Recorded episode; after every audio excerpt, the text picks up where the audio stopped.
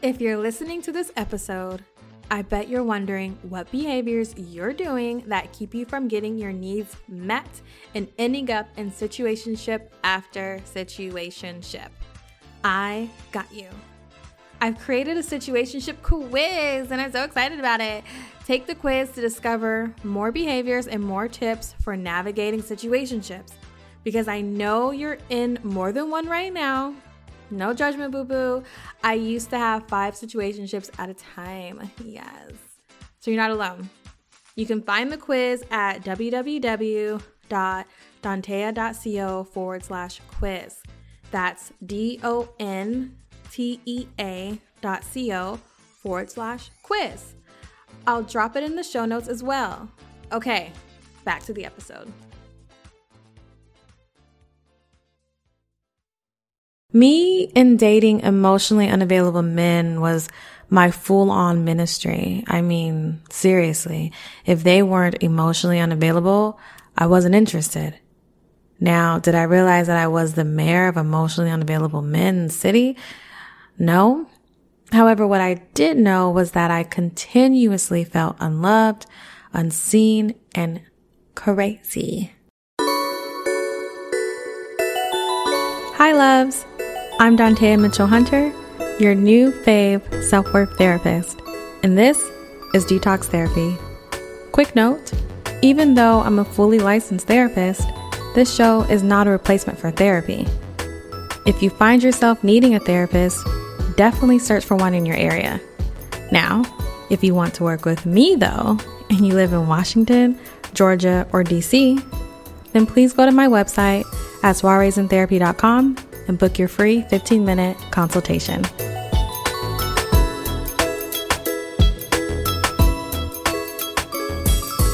Hi loves, welcome back. Today is going to be a great episode. It might actually get all up in your business and your personal journals. So today's listener letter is straight to the point. So here it is. Why do I keep attracting emotionally unavailable men? They say they are emotionally available and say they can have open conversations, but as soon as I bring something up to discuss, they give me short answers or try to shut the whole conversation down. I'm constantly feeling like I am too much. Ah, yeah. I know this one. So quick answer. You keep attracting emotionally unavailable men because you keep seeking them out. I love this question. It's a deep question and a, and a question that has many twists and turns and unexpected climaxes. And best of all, once again, I've been there. Me and dating emotionally unavailable men was my full-on ministry. I mean, seriously, if they weren't emotionally unavailable, I wasn't interested. Now, did I realize that I was the mayor of emotionally unavailable men in the city? No. However, what I did know was that I continuously felt unloved, unseen, and crazy. Crazy. Like just in this like mind fuck, right? So before we go on, let me define an emotionally unavailable man. This is a man that is unable to support you emotionally. Sometimes it's because they don't know how to. Sometimes it's because they could be a person that is only very familiar with a few emotions like hunger, happy, mad, sad, angry, right? And that's, that's it. That's like, that's it. So they may not know how to.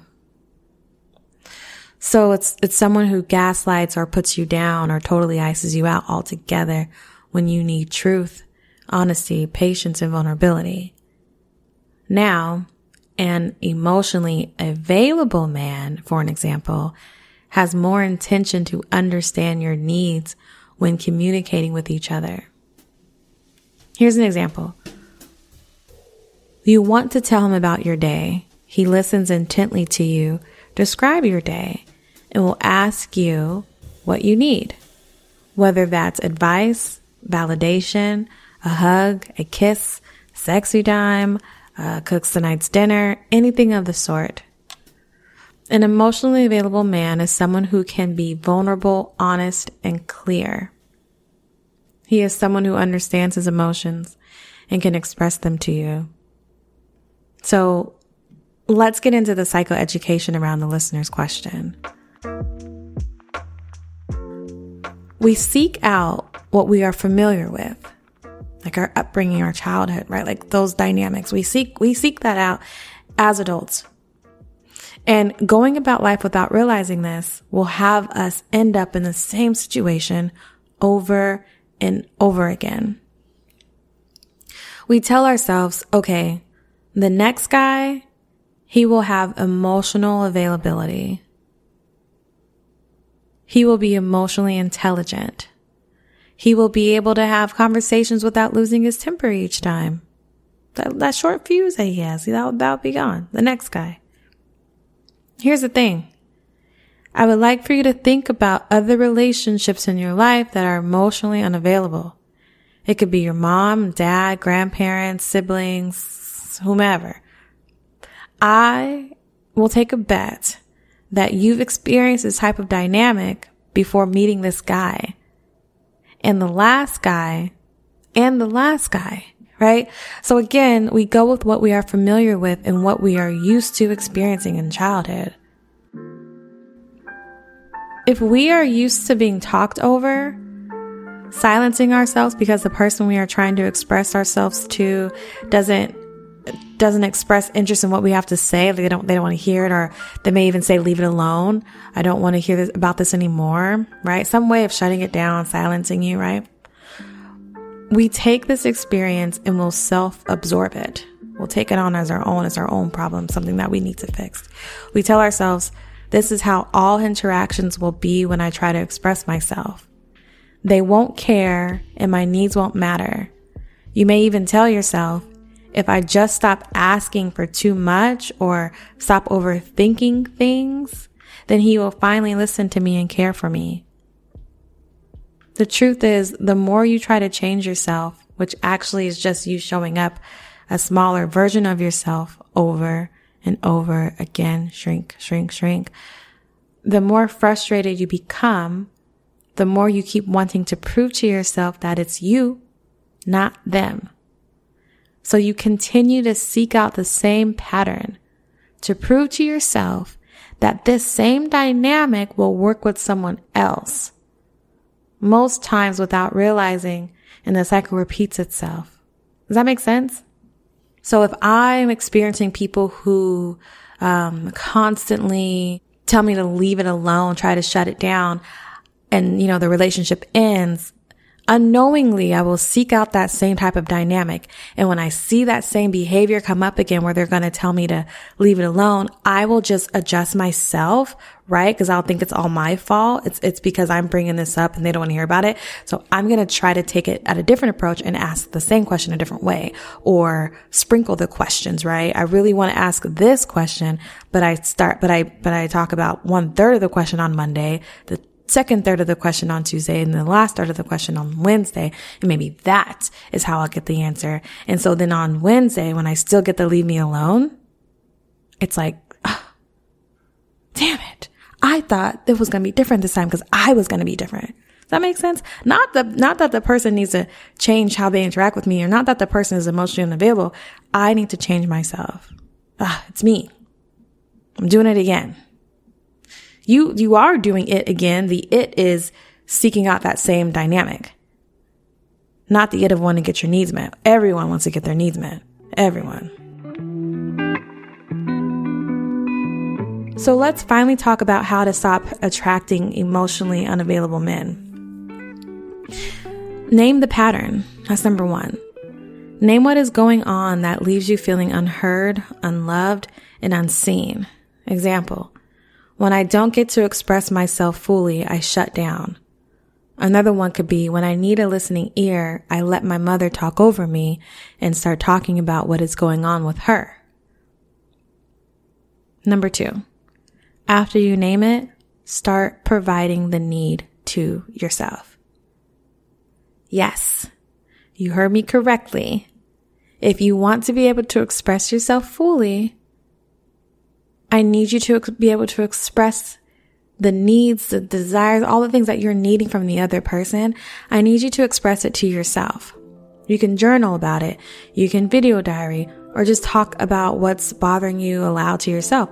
I do this all the time. You know, if something's going on with me and for some reason um, I can't talk to someone like right on the spot when I need it, I'll just say to myself, okay, oh gosh, I'm so frustrated that happened with my colleague, and that, you know, um, I'm mad, I'm feeling embarrassed, I'm feeling sad. And then I'll ask myself, okay, what are you needing right now?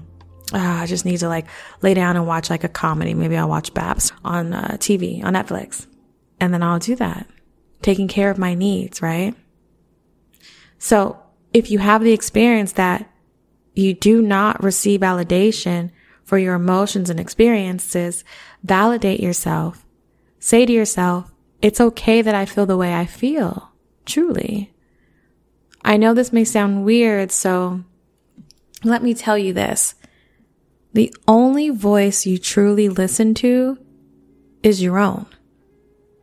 So instead of saying, I'm too much, say, it's okay that I'm frustrated. Give it a try.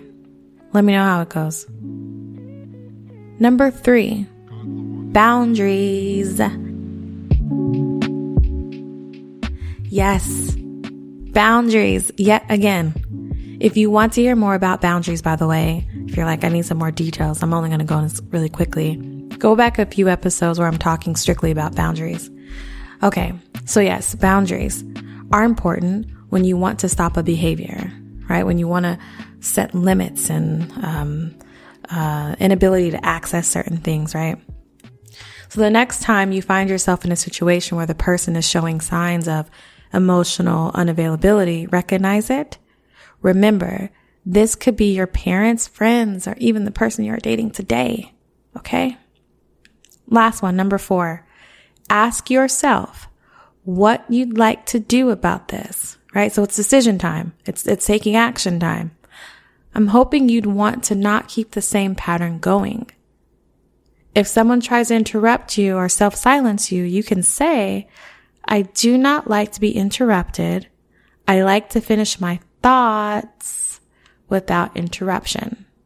I like to be heard. Okay, so if the person doesn't want to respect this request, this boundary, this expectation, then you have a decision to make. You can stop interacting with this person until they are ready to respect your needs, or, or, I mean, there's always choices, or you can keep doing the same thing and go insane. I don't want you to go insane. I really don't. So, now, you may be thinking, but that's my mom, that's my dad, that's my best friend. It's cuffing season. I don't want to be alone and cold, girl. Mm-mm, no. An awesome therapist friend of mine says, if they weren't your parents, if they didn't have the title of mom or dad, what would you do? Yeah, exactly. So set the boundary. Okay, you got this. Healing is challenging and so, so worth it. Okay, quick recap. The four points on how to stop dating, how to stop attracting, actually, emotionally unavailable men. One, name the pattern. Two, provide yourself with the needs you wish you were receiving from the others. Three, boundaries. Four, finally take action.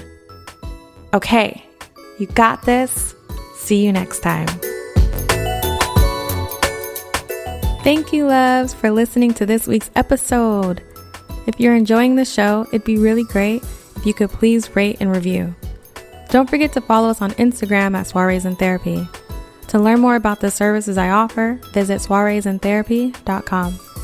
If you've got a question you'd like me to answer, please send your question to Dantea at soirees in therapy dot com. The answer might just become an episode.